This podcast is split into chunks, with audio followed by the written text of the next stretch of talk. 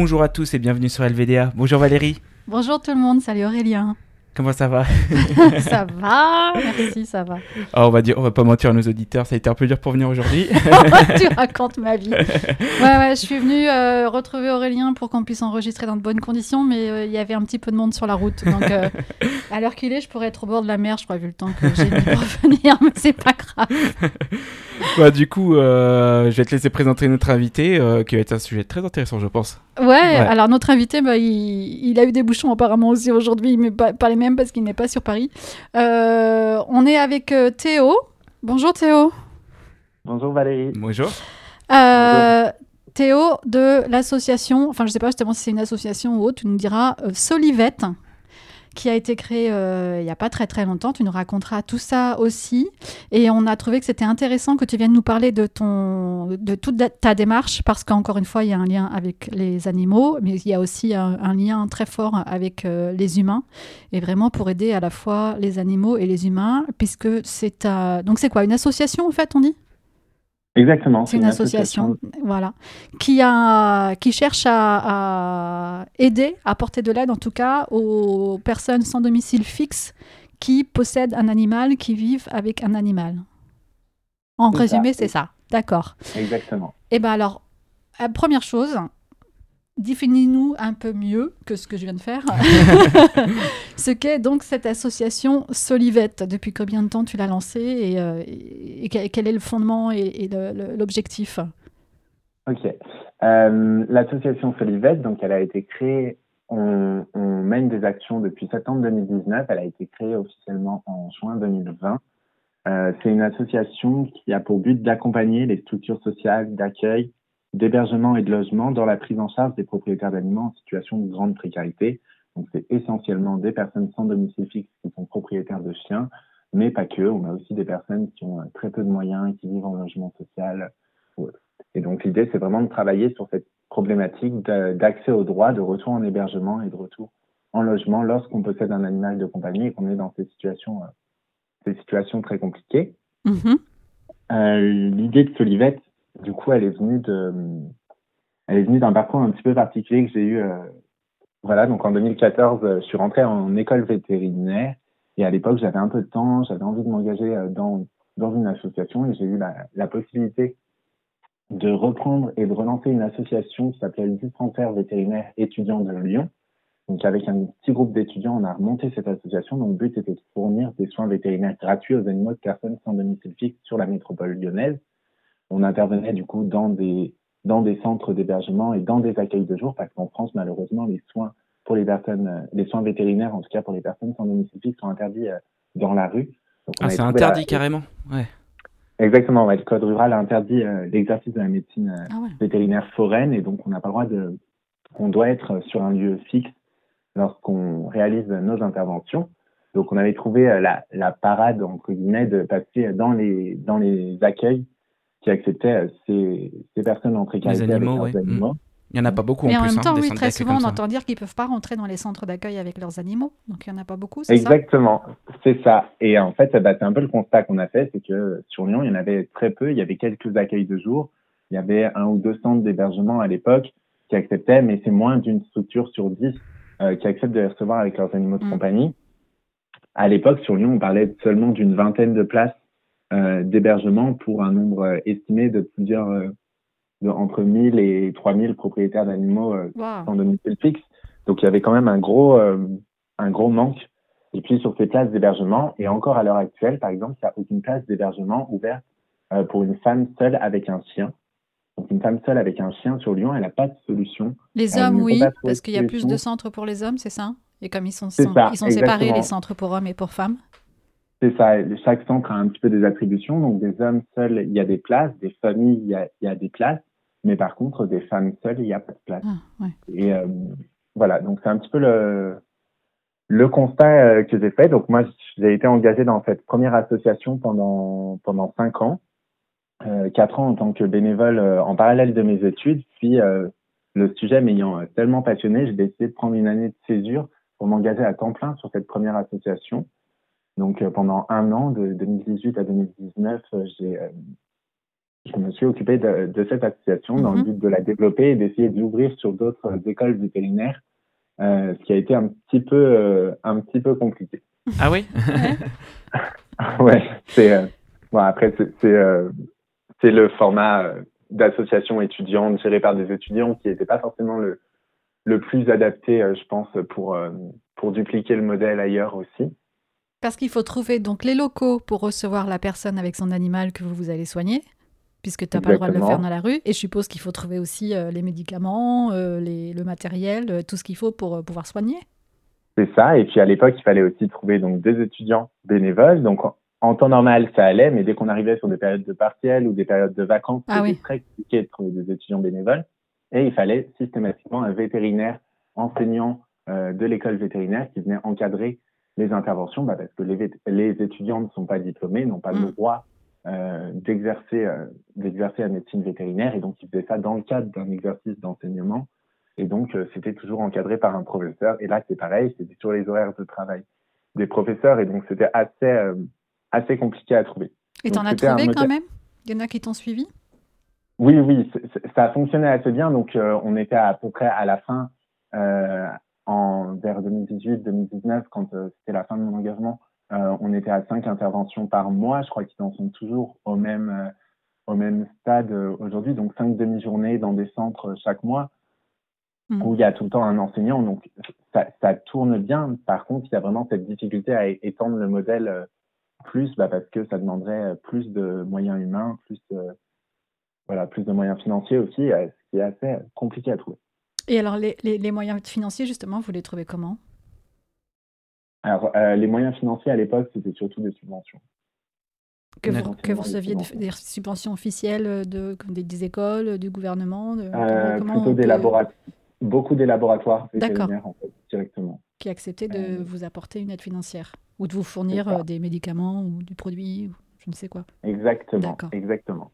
Oui, ça va, vous avez les contacts à l'école vétérinaire, faut dire. Oui. j'imagine, j'imagine. Oui, oui, oui. Ah, ils, y, retrouvaient un intérêt aussi, euh, voilà. Oui, forcément.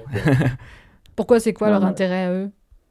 Ah, bah, C'était à la fois d'être présent, euh, bah, de contribuer à une cause sociale et puis... Euh, Parce qu'après, ils communiquent dessus autour? Oui, voilà, je pense, oui. Oui, ils faisaient un petit peu de communication dessus et puis ça leur permettait de, aussi bah, d'être connus des étudiants avant qu'ils sortent de l'école ah. vétérinaire, mine de rien. Ouais. Voilà, donc c'était c'était une très bonne. Enfin voilà, c'était un, c'était un petit peu une solution gagnant-gagnant. Oui, c'est un arrangement, voilà. c'est bien, c'est un arrangement. Ça, fonctionnait bien. Mais du coup, après, tu as, créé, à Solivette, c'est une association que tu as créée toi? Exactement, avec trois autres vétérinaires. Bah, du coup, je suis arrivé à la fin de cette année de césure, où j'étais engagé à temps plein sur le dispensaire, avec euh, à la fois plein de... Donc vraiment, le sujet me passionnait plus que jamais. Euh, plein de retours hyper positifs de, de euh, sur euh, sur ce qu'on avait mené, mais aussi plein de, enfin quelques points un petit peu plus négatifs, on va dire. Donc à la fois cette expansion qui avait été ratée, on peut le dire, qui était trop compliquée avec le modèle associatif étudiant.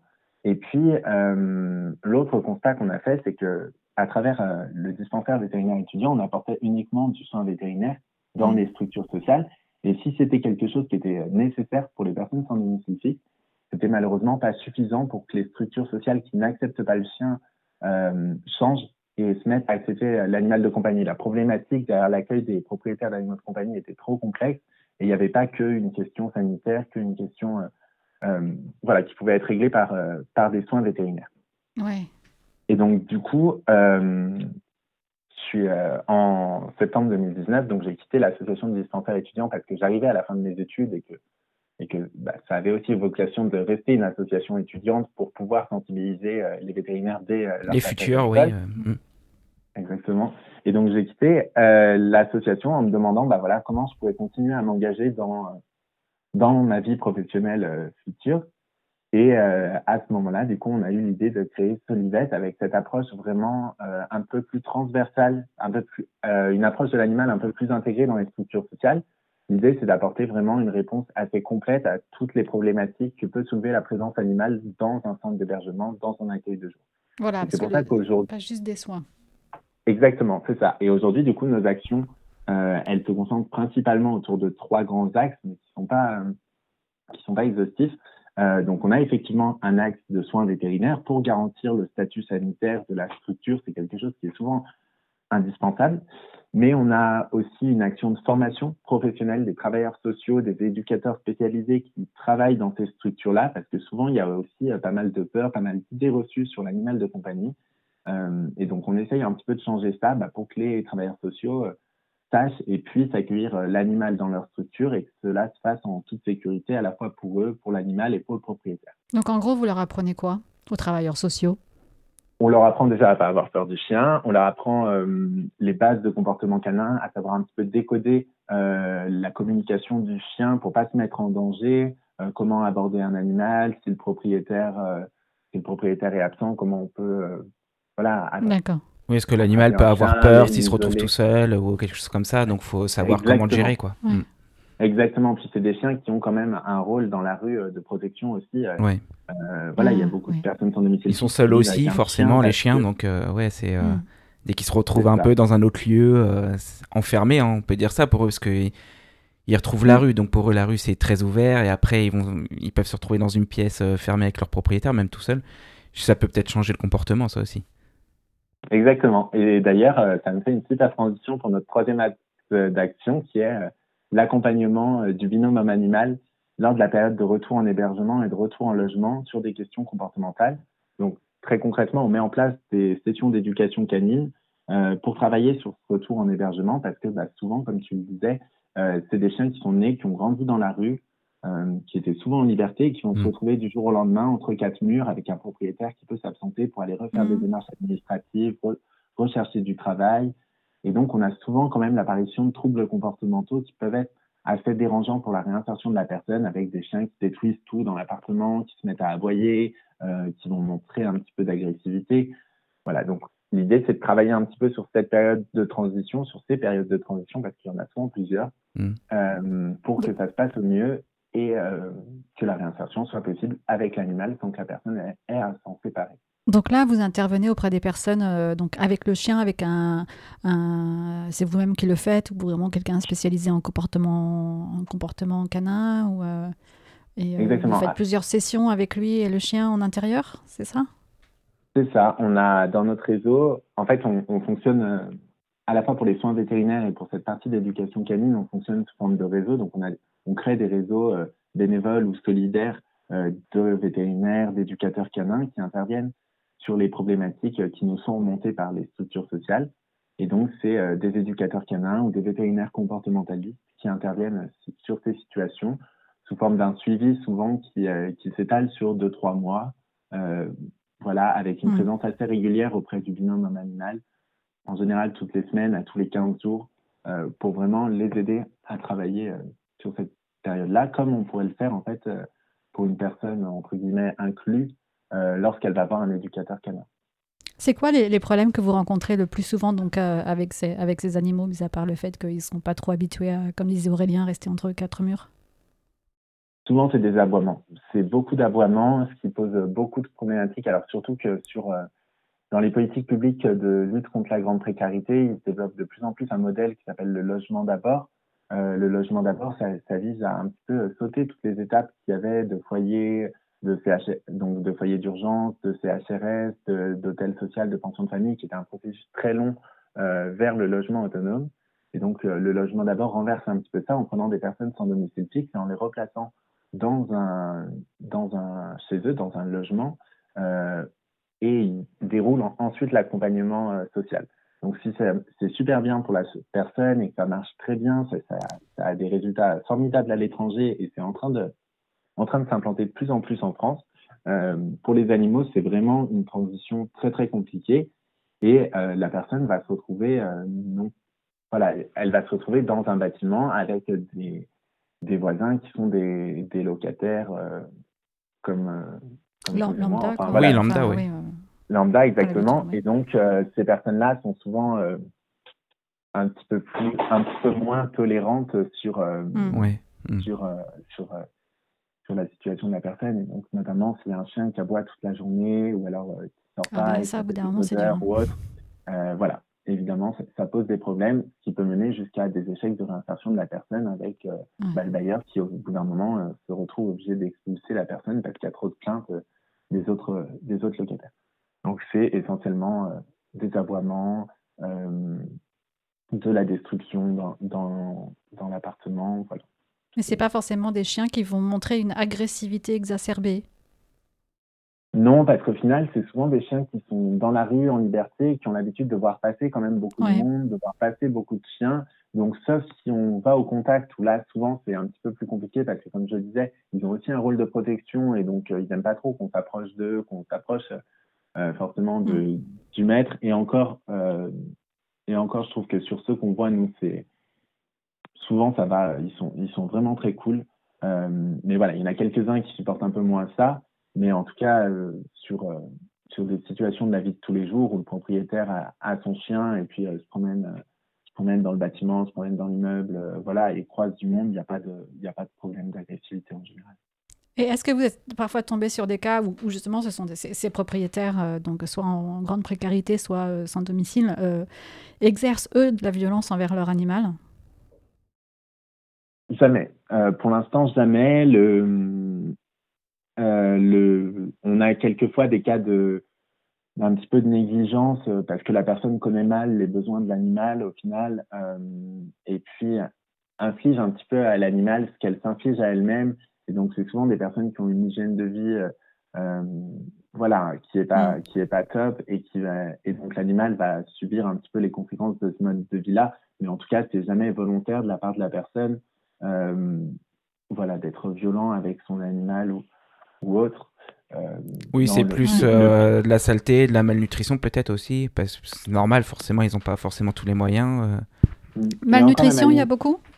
Malnutrition, on n'en voit pas du tout. Sur Lyon, on a la chance d'avoir un très très bon réseau d'associations de protection animale qui est très bien organisé avec beaucoup de distribution alimentaire pour les chiens de, personnes sans domicile fixe. D'accord. Et donc, du coup, euh, tant de la part d'ailleurs d'associations de protection animale que d'associations du social qui, lorsqu'elles font des maraudes alimentaires pour les personnes sans domicile fixe, ont aussi euh, des croquettes bah pour les chiens. D'accord, ils prévoient euh, ça. bah oui, c'est vrai que je me suis jamais vraiment posé la question lorsque je vois des gens avec des animaux dans la rue à Paris, comment ça se passe à Paris, ça doit être plus compliqué. Est-ce que... je, sais que des fois, on leur donne, nous, des, paquets de croquettes, tout ça, mais... Euh, Parce que les chiens à Paris, c'est bien connu, hein, c'est pas forcément des SDF quand on en voit, parfois, donc... Euh, oui, après, nous, il y a... Voilà. Y a, je sais pas si à Lyon, vous avez le cas, euh, donc... moi, je m'en fous, hein, je dis carrément le nom de ceux qu'on voit à Paris, c'est les Roms, souvent, où ils, ont, ils ont des animaux vraiment pour apitoyer le, le, passant, mais ils les enferment dans des valises, et on sait que très souvent, les animaux restent avec eux tant qu'ils sont petits et mignons, et que dès qu'ils commencent à grandir, bah, comme par hasard, ils ont un autre animal qui arrive. Vous avez ces, ces problématiques-là aussi ou c'est typiquement à Paris Non, pas du tout. Beaucoup moins qu'à Paris, en tout cas. D'accord. Non, non, sur Lyon. Euh, c'est vraiment des gens qui sont avec. Alors, c'est majoritairement des chiens C'est très, très majoritairement. Il y a d'autres animaux Il y a des chats, des, je sais pas, des lapins des, je sais pas, Il y a un petit peu de chats. Un petit peu de chats, c'est surtout des personnes qui vivent en squat ou autres, qui récupèrent les chats errants du quartier, qui commencent à les nourrir, puis en fait, qui adoptent au final et les chats restent avec eux euh, Restent avec eux. Après, ça, ça, arrive quelquefois que lorsqu'ils changent de squat ou autre, le chat reste finalement dans l'ancien squat. Euh. voilà, c'est un attachement un petit peu différent. La, relation au chat est quand même un petit peu différente de celle euh, oui. ah oui, avec un chien. on a testé, ouais. Ouais. Et non, et après, c'est globalement, c'est tout. On a quelquefois un lapin, un furet, mais un rat, mais c'est très, très, très exceptionnel. D'accord, c'est plus les chiens, forcément, oui. Bah oui, puis il ouais. y, a un vrai, y a, y a un vrai échange, alors. Et, euh, et euh, moi, je pensais c'est une chose, c'est euh, ces chiens, je pense qu'il doit y avoir des cas où le chien est tellement malade ou âgé qu'il faut penser à l'euthanasie du chien, ou justement à le garder le plus longtemps possible en vie. Vous avez eu des cas comme ça parce que j'imagine que c'est aussi une décision euh, qui est toujours très dure à prendre, mais pour ces gens-là qui n'ont rien, et je pense que leur chien c'est vraiment le seul compagnon qu'ils aient dans la vie, ça doit être un vrai vrai déchirement.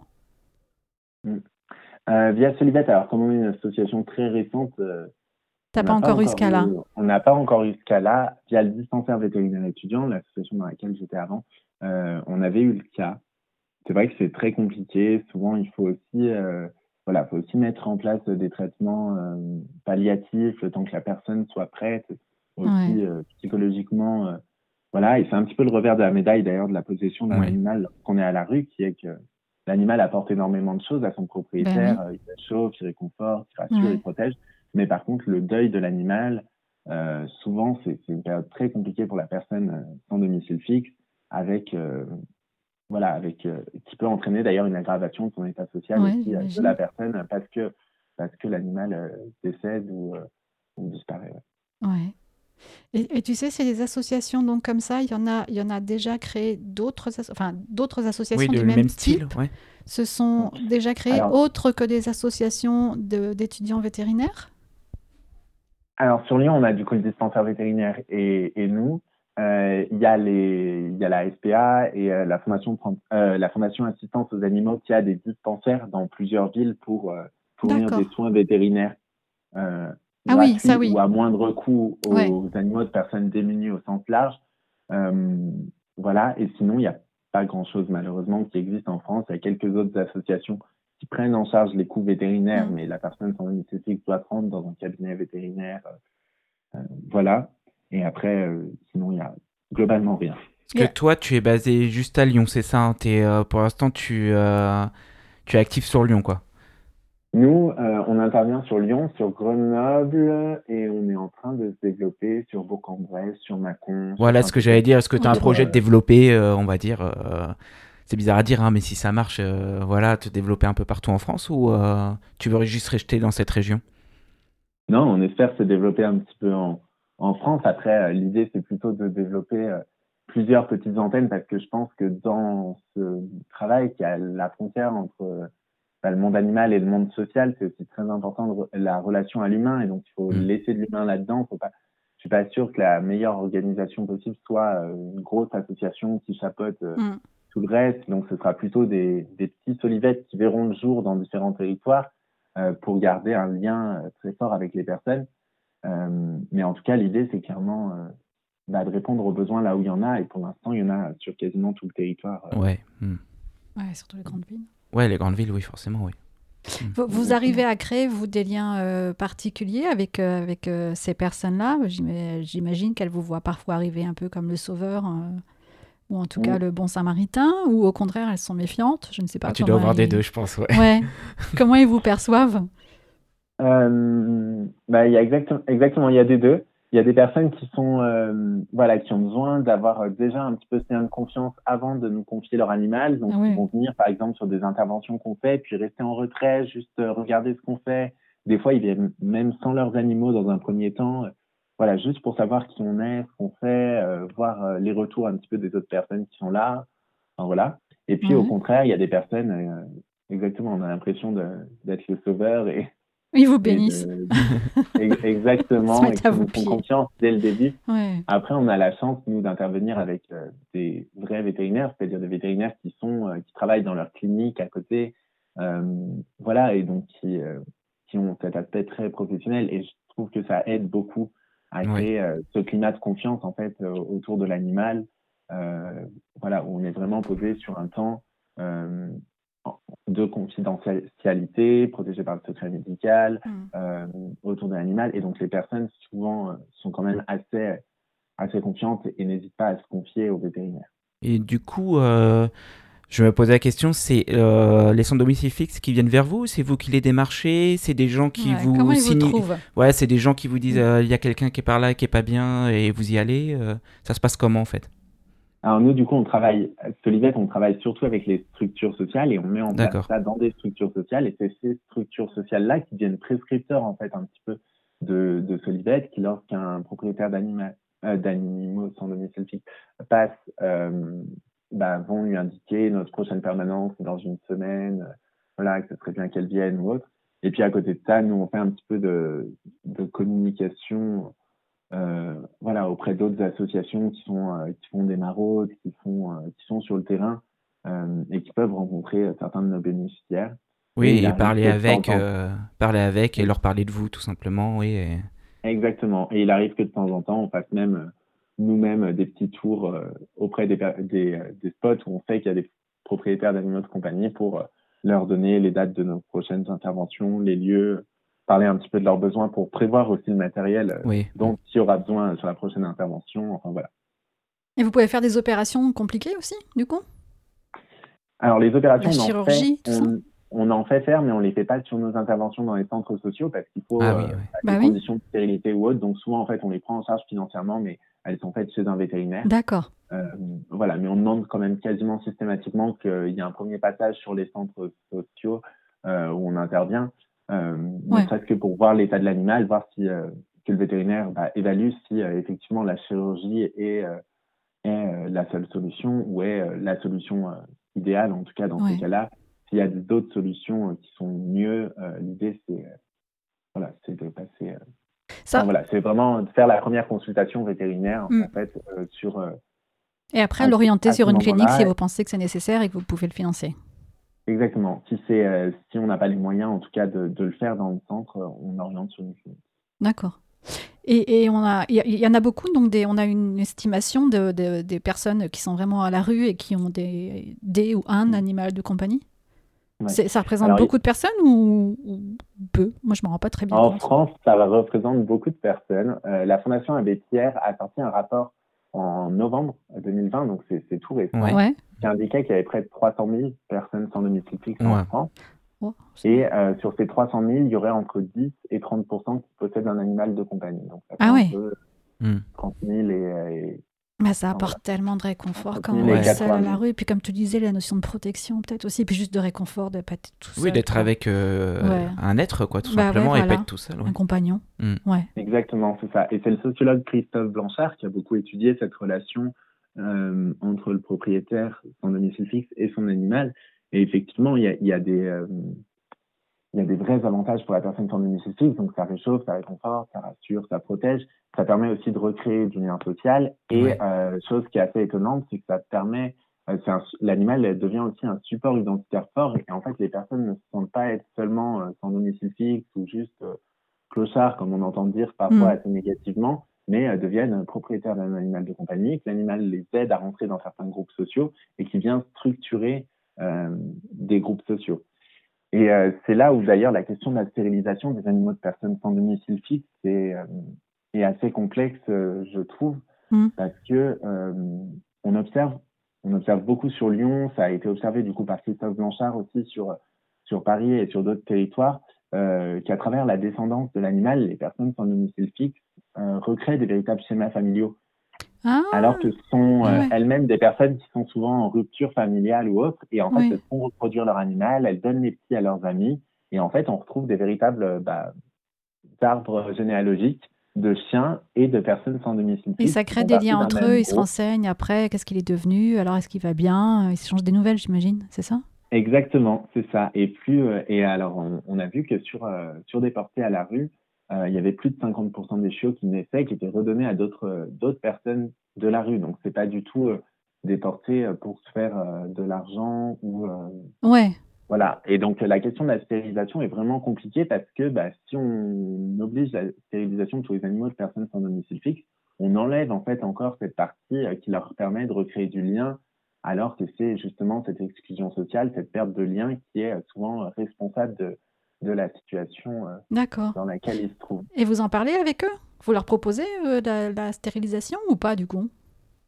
On leur parle de la stérilisation, on leur dit que d'un point de vue du bien-être de l'animal et de sa santé ou autre, c'est mieux. Après, on comprend du coup forcément qu'ils ils acceptent pas toujours. Et quand ils acceptent pas, on n'est pas. on Oui, vous n'allez pas forcer. Ouais. euh, Exactement. Mm. On n'est pas comme euh, le dispensaire de la SPA, par exemple, qui oblige que tous les animaux qui passent par le dispensaire de la SPA soient stérilisés. ah, c'est obligatoire. ok. compréhensible- Oui, ce qui est compréhensible aussi vis-à-vis du rôle de la SPA, qui a aussi à côté plein de refuges où Bah oui. euh, des tonnes de chiens abandonnés euh, chaque année. Donc euh, Ouais. voilà, c'est- compréhensible et euh, enfin, je comprends leur positionnement aussi.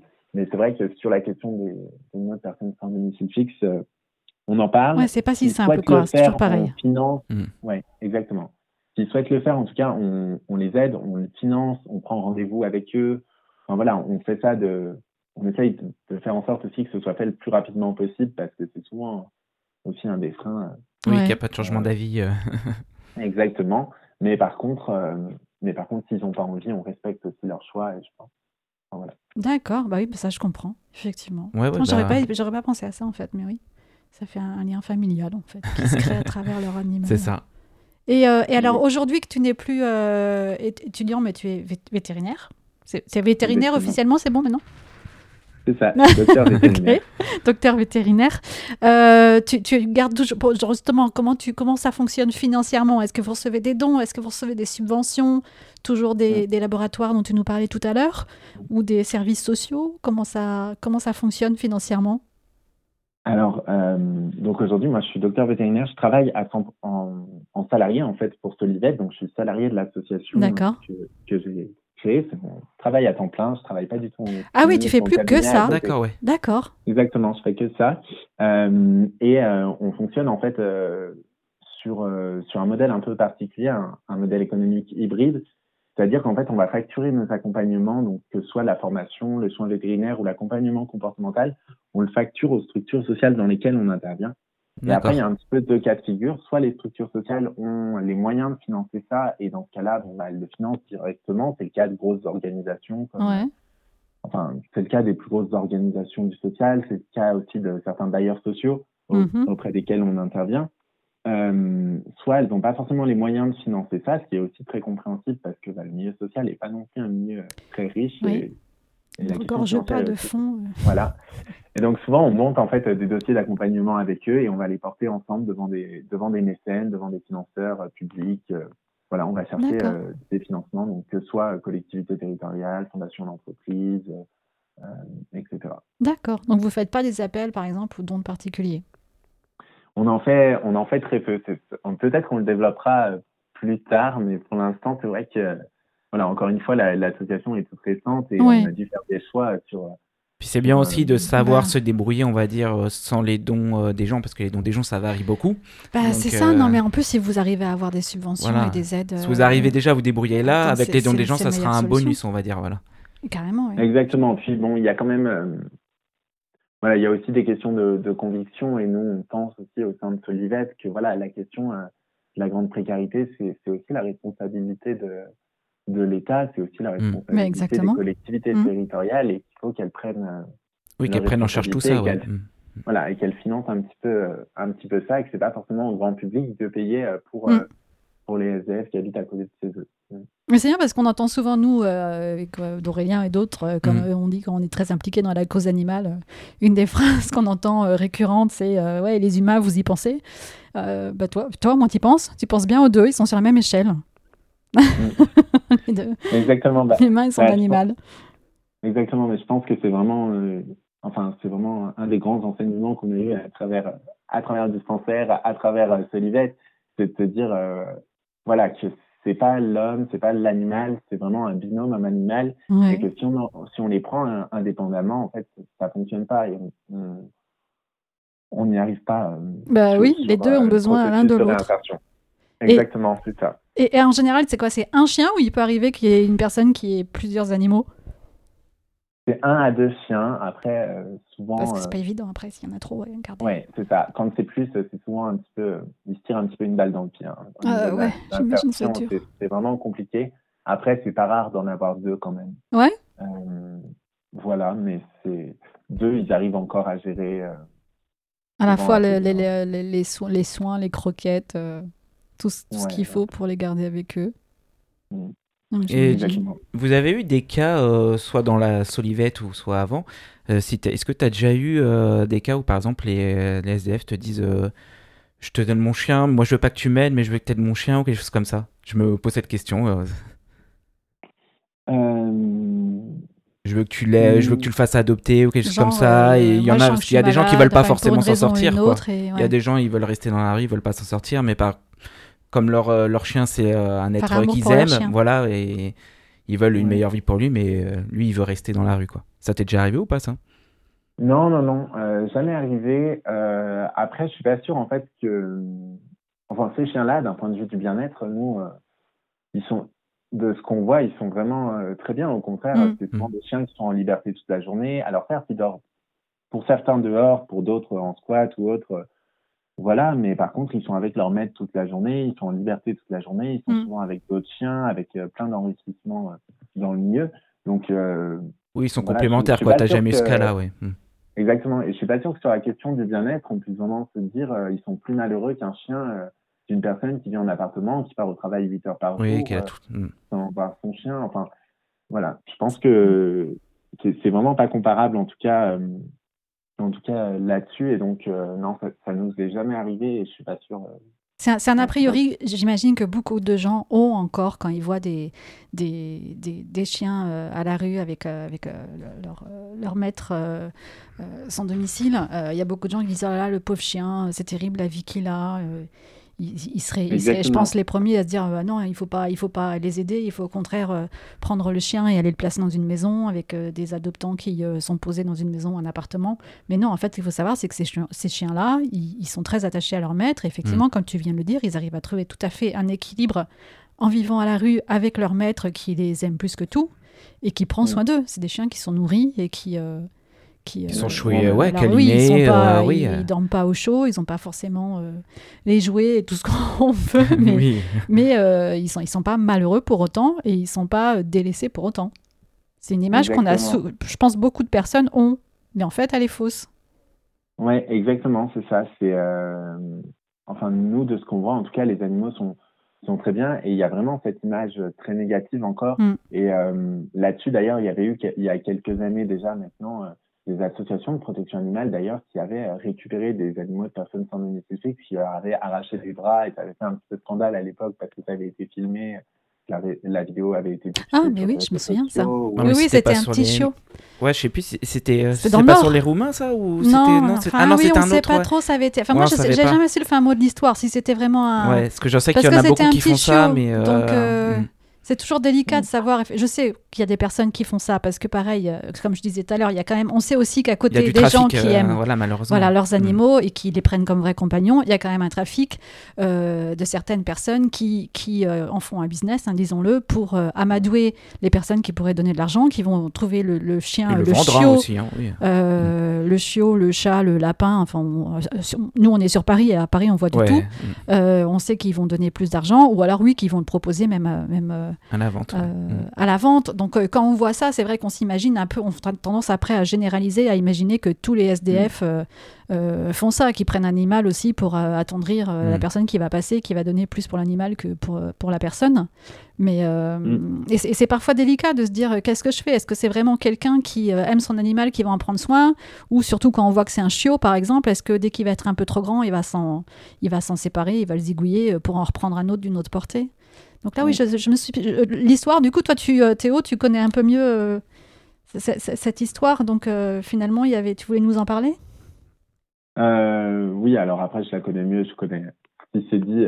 C'était quelqu'un qui était attaché à son chien, ça, c'est en tout cas, c'est ça que tu. C'était une personne sans domicile fixe parisienne, hein, d'ailleurs, il me semble. Oui. Qui, oui, qui, qui, avait été assez, assez choquée par ça et qui, qui, au final, avait pu récupérer d'ailleurs son animal. Oui, oui, oui, j'avais vu ça, oui grâce à la mobilisation. Euh, ouais. Oui, il y avait une cagnotte d'ailleurs, je me souviens. Oui. qui avait circulé aussi. Ouais. Mais voilà, ouais, c'est non non c'est euh, après euh, sur cette histoire en particulier, c'est vrai que j'ai pas forcément les, les détails, mais en tout cas c'est voilà c'est assez c'est assez représentatif en tout cas de de la vision ouais, on a souvent partagée en fait du grand public sur la question des animaux de personnes sans domicile fixe. Voilà. Il faut pas il faut pas juger trop vite. C'est toujours ça la question. Ça, peut être un cas, ça peut être un cas effectivement l'animal est maltraité, mais ça peut être aussi dans de nombreux cas le véritable ami de la personne qui est à la rue et son seul compagnon, vrai compagnon. Exactement. Et, vous en prenez soin. Bien entretenu à côté. Voilà, c'est ça, ils en prennent soin. Nous, on voit aussi beaucoup d'animaux qui sont même trop nourris. Ah ouais, bah, C'est bien connu euh, comme le chat des rues. Hein. Il se retrouve dans une maison, bah, il devient obèse d'un coup du jour au lendemain. Quoi. C'est. Euh, c'est les chats des rues dès qu'ils sont, adoptés. Ils sont trop nourris parce que le propriétaire leur donne trop à manger ou parce que les passants on leur donne un peu de ah, tout à manger aussi. Ça peut, ça peut être bah, ça, non Ça dépend. C'est ça. Souvent, les passants ont tendance à donner euh, plus facilement euh, croquettes, boîtes, ouais. pour la personne. Euh, la personne qui est en domicile fixe aussi, nous, euh, toutes celles qu'on rencontre, elles nous disent hein, qu'elles nourrissent leur chien avant de se nourrir elles-mêmes et que la priorité quand elles sont c'est d'avoir de, quoi manger pour le chien. Et puis, voilà, c'est souvent des chiens qui ont à manger on continue, qui mine de rien sont assez calmes la journée, on les voit pas trop courir dans la rue, on les voit pas. Non, ils dorment. Ah bah non, général, oui, voilà. super calmes, oui. Voilà, donc ils n'ont ils ont pas une activité physique euh, énorme non plus, et donc euh, ça fait qu'on en a quand même pas mal en, léger surpoids. D'accord. C'est un, comble, je trouve, quand même. c'est ouais, c'est ça. C'est encore tout ce qui est. Oui, c'est les clichés qu'on a. ouais. et, et, alors, et alors, imaginons qu'on on passe dans la rue et on voit quelqu'un qui a un animal et on trouve que l'animal, il est mal mm. en point, il a l'air malade. Qu'est-ce qu'on peut lui proposer, du coup? Parce que euh, donc, on, va tu nous conseilles quoi? De lui parler, de, lui trouver l'adresse d'un euh, dispensaire euh? Exactement. déjà, de lui conseiller voilà, de parler avec la personne, de savoir si elle a déjà vu un vétérinaire ou pas, parce que quelquefois, l'animal a l'air malade, mais il a déjà consulté, il est juste en, traitement, en début de traitement ou autre. Et donc, voilà. Après, effectivement, donner l'adresse d'un dispensaire. Il y en a dans quasiment toutes les grandes villes maintenant. Il y en a encore plein de nouveaux qui ouvrent qui ouvre là ces derniers temps. Euh, ah, ça se développe. Que ce soit par la SPA ou ça se développe pas mal, ouais. Que ce soit par la SPA ou la Fondation Assistance aux animaux d'ailleurs. Euh, ça se développe euh, bien. Après, il y a aussi beaucoup de vétérinaires qui sont prêts à faire du paiement dix fois ou alors à diviser la note par deux ou trois. Et puis, il y a une initiative qui est relancée par l'ordre vétérinaire et le syndicat vétérinaire là en 2021 qui s'appelle Vétérinaire pour tous qui avait existé il y a quelques années et qui, est en train de se remonter euh, là actuellement, euh, qui va justement, euh, qui a pour but de créer des réseaux de vétérinaires solidaires dans le but d'aider les personnes. Alors, c'est les personnes démunies au sens large, avec mm. un système de tiers payants. Donc, les personnes qui seront au RSA, qui ont peu de moyens, pourront aller chez le vétérinaire et, et payer finalement qu'un tiers de ce que ça coûterait en temps normal. Donc, ça s'appelle Vétérinaire pour tous. Donc en fait, ce sont des vétérinaires qui s'inscrivent au sein de ce comité ou de cette organisation Association. Même. Association, d'accord. Et donc la personne euh, cherche vétérinaire pour tous et va rechercher ainsi une adresse proche de chez elle, c'est ça? Exactement, c'est ça. Alors c'est pas encore euh, opérationnel parce que ah, ça a été créé. En fait, ça a été euh, créé dans le via le plan de relance. lutte contre la maltraitance animale. ah oui, c'est vrai qu'il y a eu le. Oui. Mm. Voilà, le plan de relance qu'il y a eu là en janvier, donc c'est tout, euh, c'est tout récent encore. Ça devrait être opérationnel d'ici le printemps, d'ici l'été en tout cas. Euh, mais voilà, c'est encore une belle opportunité et puis c'est surtout un signe fort d'engagement de la profession, la profession vétérinaire, parce que c'est mmh. vraiment les organismes euh, bah, qui chapeautent la profession, le syndicat, l'ordre, et il y en a une troisième qui est l'AVAC, c'est l'association française des vétérinaires pour animaux de compagnie. Donc, mmh. c'est trois plus grosses institutions vétérinaires euh, chien-chat, on va dire, euh, françaises, qui sont réunies pour créer euh, ensemble ce, ce dispositif solidaire. Donc c'est quand même un beau signe de, l'engagement de la profession vétérinaire sur ces questions de, de bien-être et de, médecine vétérinaire. Et du coup, une reconnaissance pour ces personnes qui vivent en situation de grande précarité et ces animaux qui vivent avec elles. Exactement. C'est un progrès. Exactement. C'est parfait. Et toi, tu as des animaux alors? Et moi, du coup, j'ai un chien. Euh, voilà. je pense que, obligé, hein, comme, façon. comme quasiment euh, tous les vétérinaires, j'ai un chien. Euh, un, petit, un petit labrador qui a maintenant 6 ans, qui est un ancien chien guide d'aveugle. Ah, d'accord. Voilà, enfin un ancien. Un élève chien guide d'aveugle qui a été réformé au cours de sa formation. D'accord. T'es pas sage. Voilà, et que du coup, que du coup, j'ai pu garder. Donc, j'étais famille d'accueil à la base et que ah, quand on est famille d'accueil, on se ah, retrouve toujours, ouais. Moi, j'ai une admiration. j'ai été famille d'accueil. Euh, dans mon cas, c'était pour des lapins. Et je sais à quel point c'est difficile quand on est famille d'accueil de voir partir l'animal, même si on sait que c'est formidable d'être famille d'accueil. Mais oh, quel déchirement. Donc, euh, j'ai eu le même problème. Moi, j'arrête maintenant parce que je me retrouve avec trop de lapins à la maison. Voilà. bon, bah, c'est parfait. Bah, un grand merci, Théo, de nous avoir. Euh, partager ton expérience et, donc nous avoir expliqué ce, cette aide qu'apporte Solivette et donc d'autres donc ces autres associations et ce mouvement qui est en train de se mettre en place, on trouve nous que c'est une bah, c'est formidable parce qu'il ne faut pas les oublier, euh, ces gens-là et ces animaux-là, bien sûr. Et, euh, et, on espère que ça va se propager euh, partout en France pour pouvoir les aider. Oui. Tu, tu, voulais ajouter autre chose? Petit mot de la fin? Non, non, non. Bah, merci à vous de m'avoir invité en tout cas à partager cette expérience. Euh, bah, c'est un plaisir. À votre micro.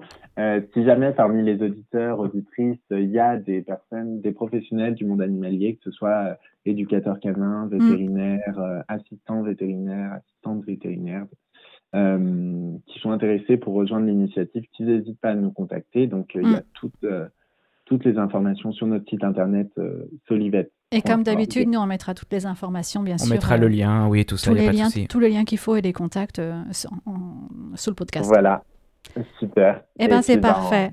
Eh ben, en tout cas, un grand bravo. Euh, bonne continuation. Et puis, euh, et puis, on espère que tu vas pouvoir venir en aide comme ça à plein de, plein de chiens, plein de chats, plein de gens, plein de, d'hommes, de femmes, de lapins, je ne sais pas. Euh, voilà, c'est un très beau projet. Mot de la fin, Aurélien?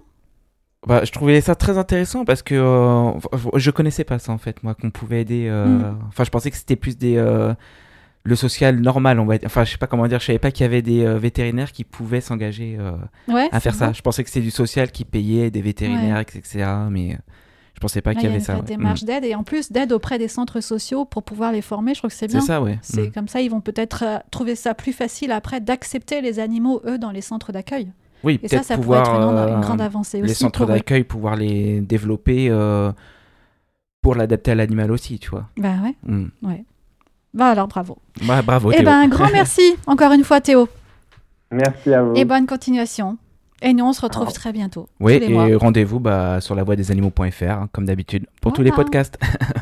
Merci tout le monde. Au revoir. Ciao, ciao.